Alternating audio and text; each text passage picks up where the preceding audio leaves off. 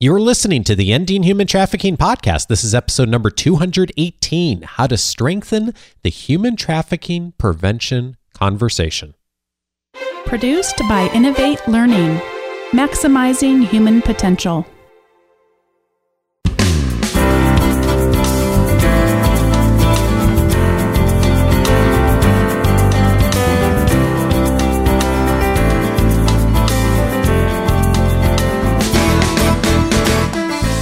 Welcome to the Ending Human Trafficking podcast. My name is Dave Stachowiak. And my name is Sandie Morgan. And this is the show where we empower you to study the issues, be a voice, and make a difference in ending human trafficking. Sandie, one of the places we can make the biggest difference is on prevention. And we talk about prevention often, you and I.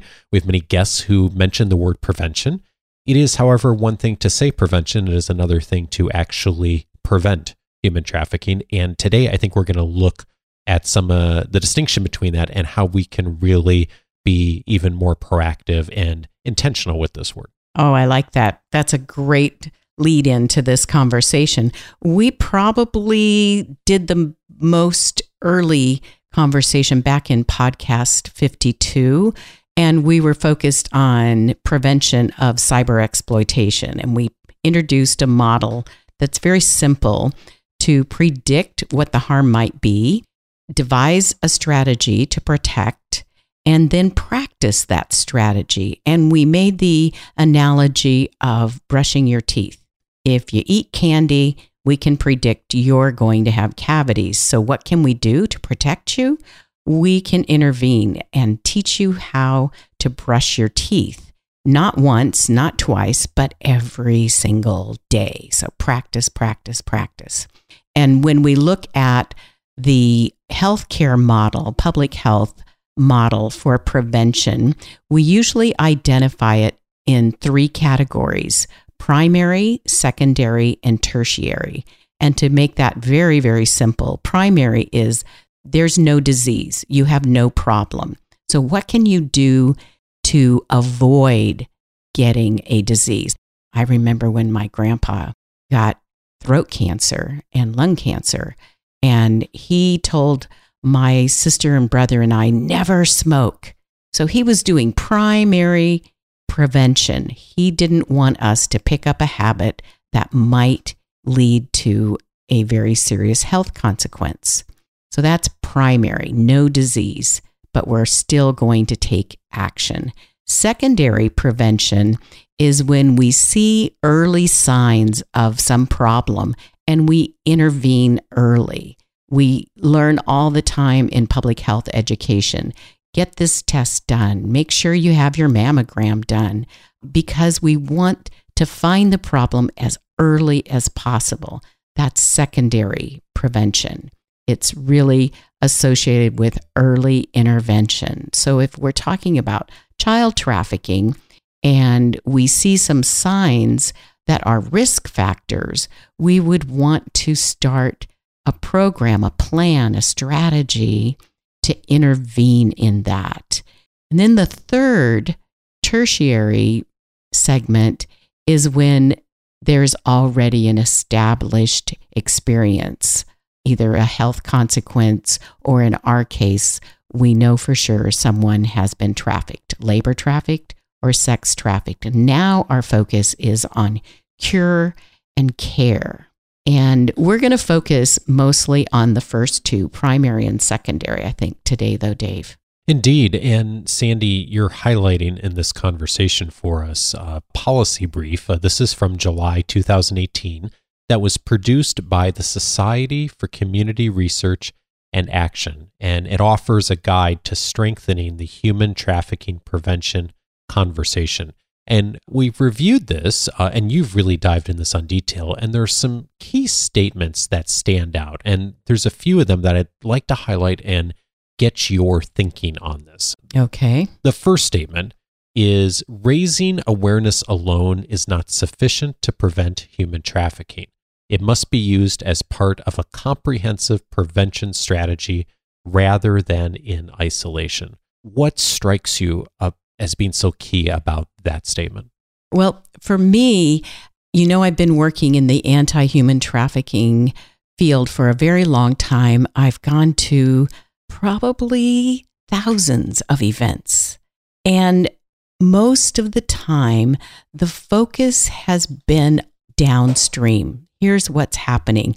And you know, we've used, I love using the term downstream because we have often used the illustration of the people at the picnic who suddenly look over at the river and see babies in the water and they form a line to go and rescue the babies. And finally, somebody says, We got to find out how these babies are ending up in the water. And they go upstream. And that's when we start the conversation about prevention instead of intervention and rescue. And the policies, the policies that we need to promote comprehensive primary prevention efforts that address known risk factors for victimization use multi tiered strategies. And I love that because in our education department in California, that multi tiered strategy is finding language in our public schools to address all kinds of risks for our children. And it's very simple for me to think that we can engage in that project, those, those programs from the perspective of prevention of human trafficking, especially when it impacts our children or the families of our children. And here in the United States, we know that we have foreign nationals who are working in very exploitative, if not trafficking situations and how can we do a better job of prevention from the country of origin as well. Mm. Yeah, it's. I'm struck by that analogy you used of the upstream and downstream, and I think that there is sometimes the tendency to get fixated on that as an either or, right? As far as different partnerships and organizations of going in and, and, and rescuing, or going in and doing prevention. And, and really, if we're looking at this holistically, this is an and, right? It's about doing both well. Yeah. And ultimately, if we can get to a place where we're mostly working in prevention, boy, what a wonderful place that would be. And now it's just part of what I'm hearing you say is it's getting beyond a bit of awareness and getting actually into things that really do prevent the behaviors that might lead to traffic. And and that's a lot more work, Dave. That's a lot more work because we break the cross sector or maybe that's not the right word. We we look at vulnerabilities in a contextual layered approach. So we want to look at what are the vulnerabilities at the individual level? What are the vulnerabilities in a neighborhood or family level? And then ultimately at a societal level. So, if you're looking at an individual level, you can talk about child sexual abuse, you can talk about exploitation in the media. We look at things like homelessness and gang involvement, lots of the things that we've talked about on this show a lot. And then we start looking at the neighborhood perspective. And family is the smallest unit of a neighborhood, but the whole, all the adults around children, when we're talking about child trafficking, and all of the people in the neighborhood become a, a community that is the base of either protection and prevention or may actually be a community that breeds abuse and exploitation. So if you're in an immigrant community and you don't understand your worker rights, that is a vulnerability that we have to look at as a as a factor we could engage in prevention. We also want to think about it at the societal level because um, I love my Live2Free students at Vanguard. They are the best at understanding and communicating the demand for cheap goods. Their fair trade fashion show this year absolutely was so empathetic to people who are labor trafficking victims, people who are exploited And that exploitation then increases their vulnerability to more exploitation, and it becomes a cycle. And looking at societal understandings of the roles of men and women and how law enforcement works in that community and resources. There are so many pieces. So, those are three aspects of kind of an onion layered approach to understanding the vulnerabilities. And that goes a lot further than awareness at an event with the five signs of human trafficking. Yeah, indeed. And well intended, but not always driving a difference in behavior change, right? And so I think that's a good lead into one of the other statements that really leapt out at us from this policy brief, which is encouraging human trafficking task forces to place greater emphasis on primary prevention. Tell me more about that. Well, I think that means that we have to actually educate our task forces on what primary prevention really is.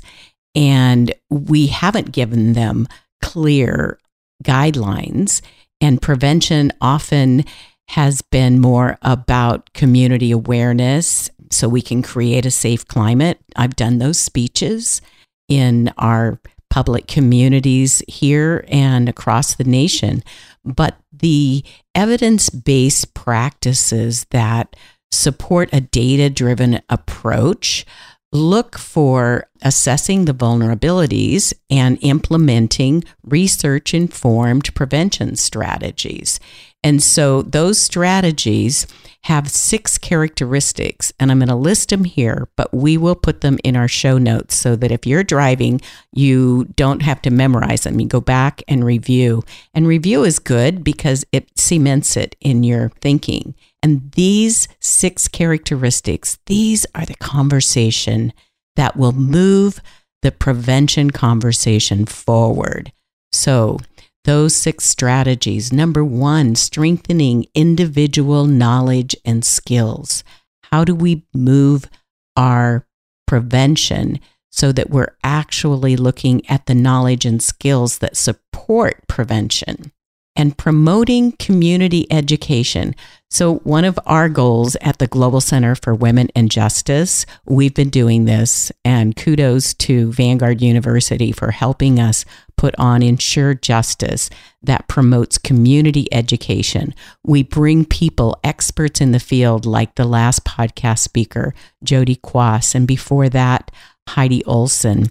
These are the kind of topics that need to be part of the conversation that promotes community education.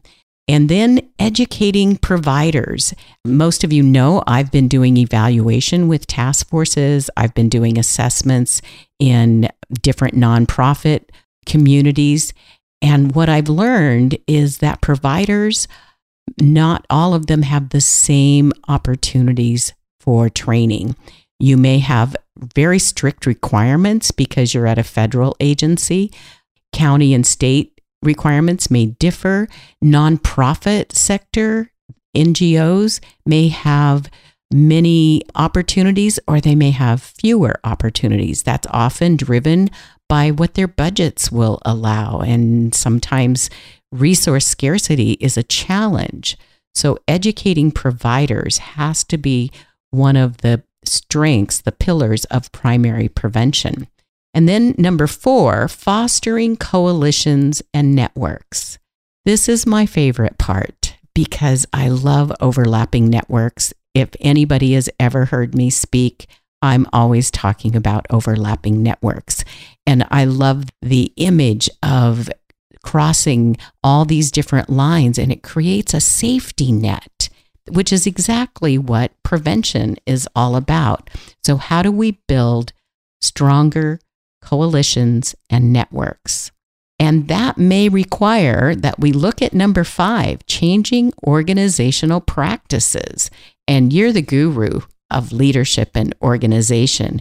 And maybe you can tell me why some organizations are a bit resistant to changing their practices and being told from the outside what they should do. Uh, indeed, every organization is resistant to changing their practices. I'm resistant to changing my practices when I think about eating better and exercising. And so it's really no different for an organization. So, uh, you know, Sandie, one of the things that I often make invitations to the leaders in our listening community to do is to uh, take a first step and to find a small win and an early win. And that actually relates directly to one of the things I was wondering as you were mentioning all those strategies. Is I suspect that it's very, very common that the task forces, and I know that we have many people listen to the show that are part of a task force, either formally or informally, and they have been doing the awareness events.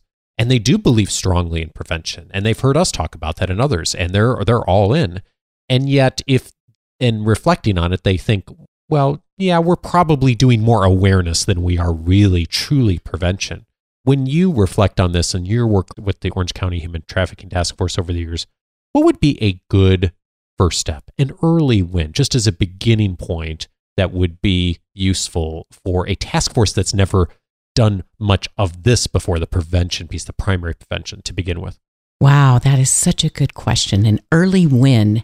I think an early win would look like a nonprofit asking the question about how to plug in to prevention and asking for guidelines that will support data driven best practices in primary intervention.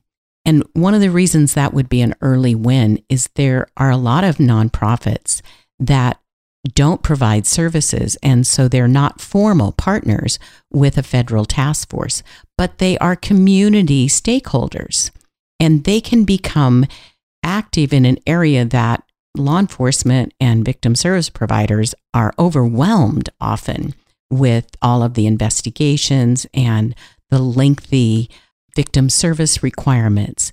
So when those overlapping networks, the growing coalitions begin to take on some of that responsibility, not just as volunteers to do events and things, but actually learning what primary prevention in human trafficking looks like and understanding the difference between labor trafficking and sex trafficking, and just setting a goal this year to do one thing that is a primary prevention strategy. And you said uh, a moment ago asking the question. When you think about asking the question, is that the task force asking the question of themselves and engaging with the community, or is there someone else, some other entity or organization that may be asking that question of them? What what does that look like? Well, for me, from a federal task force perspective, but really anybody in the community, there are stakeholder opportunities in your public education there are stakeholder opportunities at the community level, city council, all of those things. But from a federal task force perspective, every task force is required to demonstrate competency in prevention, protection, and prosecution. So finding out what your task force leaders need to be able to document prevention, that's going to become a bigger conversation. And I think that it's definitely something that, as the director of the Global Center for Women and Justice, and we do Ensure Justice, which is targeting primary and secondary prevention, I think we can begin to help facilitate this conversation. And at the risk of spamming our, our inbox, I want your input on what you think primary prevention looks like in your community and how can we provide better opportunities? I think one of the things we need are rubrics. My students, when I give an assignment and I don't give them a rubric, they're kind of floundering. But a rubric says, oh, I have to have one topic sentence, three supporting statements, and a conclusion and an application. Then they know what to do. And I think I think that's something that this community, this audience, you all have a lot of experience. You can give us what you think that rubric might contain. Mm, that's super helpful. And uh, one of the invitations I'm hearing you make too is if a task force finds themselves not knowing even where to start on that, that it, perhaps even reaching out to us it could be a starting point as far as thinking Absolutely. about what that question is. And we say it at the end of the show most of the time, but the email address for that is feedback at endinghumantrafficking.org. And if that's the action that will have you and your task force taking that very first step, we'd be happy to help facilitate the beginning start of that process and what that looks like. And let me do the sixth oh, characteristic. Oh, The sure. Sorry, sixth sorry. Characteristic is influencing policy. Influencing policy. And so if you made this into a pyramid and you started with number one, strengthening knowledge and skills, that's foundational. And then growing it in community education, and then adding to that, educating providers and fostering coalitions, changing organizational practices, and influencing policy, it looks a little like a Maslow's hierarchy for creating a movement. And the ending human trafficking movement should have a strong basis to influence policy. So when you have an opportunity to go to your city council, when you have an opportunity to vote, when you have an opportunity to speak up and be an advocate, then you're standing on really solid ground. So helpful. The third statement that really jumped out at us on the brief is this facilitate primary prevention efforts by supporting community stakeholders' collaborative use of data and corresponding approaches for addressing known risk factors. And I know that's one of the focuses of the upcoming Ensure Justice conference, Sandie, is designed to build community stakeholder collaboration, right? That's right. And having experts that bring their data, the research data to show us this is working. Sometimes we do things because it's the way we've always done it. And if we reached out just a little further, we might find that there's evidence from documented practices that have been evaluated, and we could learn a new way to integrate a new idea, a new practice that will make our efforts more effective. And there's actually a database of evidence based practice registries. Isn't that amazing? We can look at that and see who's doing research informed practices and what are they learning. And I could just go along doing my trial and error method and only depending on what I learn in my surveys and in my my center or I can take advantage of literally national and global research that's out there. And when we share that data, we all benefit. Okay, two things I'm curious about about that. Uh, Number one is how do you get access to that practically? And then secondly, what does data look like beyond the data, the primary research that a researcher may be doing? Because I'm guessing there's also other data points that community leaders, partners, folks in healthcare and schools might contribute there as well. Oh my goodness, that's a fabulous question. We're going to have to have somebody on the show that's an expert at all the different ways of doing research because it maybe it's not dinner time conversation for everybody else, but it's inspiring to me. So the registry that I mentioned is public access and we'll put the link in our show notes. But the idea of shared data, I saw a labor trafficking presentation a couple months ago where they took three public access data points that had to do with visas and agriculture and census data and laid them over each other. So they took the overlapping sectors and were able to show a picture of where we might find more labor trafficking victims of agricultural labor trafficking. Now, that was all public access data that if one person tried to collect all of that on their own, it might be the next decade before we'd see anything out of that. But this is existing research. And those kinds of opportunities are out there. And there are research institutions that that's what they do. They love asking questions and trying to figure out what fits here and what fits there. I think it is helpful to us to look for those opportunities, to find who's doing that, read their work. It doesn't mean we have to apply it because some people say, well, they're coming from a perspective that I don't agree with. You don't have to agree with everybody to look at the data and find out how that might be useful to you and build your this whole idea of more networks and coalitions we can have coalitions and networks that are around supporting our schools. We can have coalitions and networks around supporting our immigrant communities. We've talked about that in the past.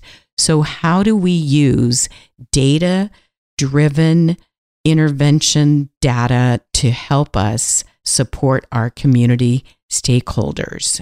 And I do want to emphasize Ensure Justice is a great place to begin to meet the people that represent cross sector stakeholders in anti human trafficking. This year, we're celebrating the 20th anniversary of the Trafficking Victims Protection Act and the UN Protocol on Trafficking. Both of those are an opportunity for us to step back and look at a couple of decades and see where have we come from and where we need to go. One of the plenary sessions will be a decade of juvenile justices looking at what commercial sexual exploitation of children has been like in Orange County under three different judges, the progress we've made and the progress we still need to make. I love your invitation you made a moment ago to invite us, Sandie, to think like, you know, we may not necessarily agree with the way everyone does something, but we can still learn from them. And I think about what you said earlier about overlapping networks. Uh, you have just been so masterful in your work of not only professionally, but personally, of building relationships and finding points of agreement, even if there may be disagreement in many other areas, of being able to create partnerships that are able to find that agreement. And you were gracious a few months ago to come on the Coaching for Leaders podcast and talk about your philosophy of overlapping networks. And so we'll include a link to that in the show notes as well for those who'd really like to hear more from Sandie from a leadership standpoint of how she really does that. Because I think you're really masterful at doing that and and so much we can learn by following your example. Well, my biggest ask for people as we launch this new decade is that they take our mantra for the podcast very seriously, study the issues, be a voice, make a difference, and go beyond what you already know. Read something that is new. Look for opportunities to compare what you're doing with what's happening with another task force, with another school district.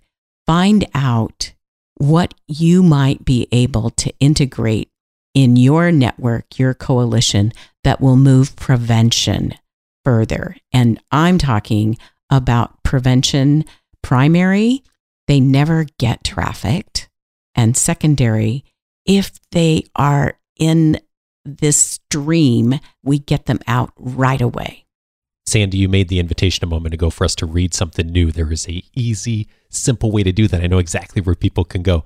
Go to endinghumantrafficking.org and download a copy of Sandie's book, The Five Things You Must Know A Quick Start Guide to Ending Human Trafficking. If you haven't yet read that before, it's a great place to start on a new framework that will give you the five critical things that we've identified in our work that you should know before you join the fight against human trafficking. You can get access right now by going over to endinghumantrafficking.org. And for more information on the conference upcoming just uh, very shortly from now, March 6th and 7th, 2020, go over to ensurejustice.com for all of the details. Sandie will be one of the speakers as well as an incredible lineup again this year. Thank you, Sandie, for all the leadership you've offered us over the years of the conference. I'm uh, really excited to see it come together again this year. And we will see you all again in two weeks. Thanks so much for your time. Thanks, Sandie.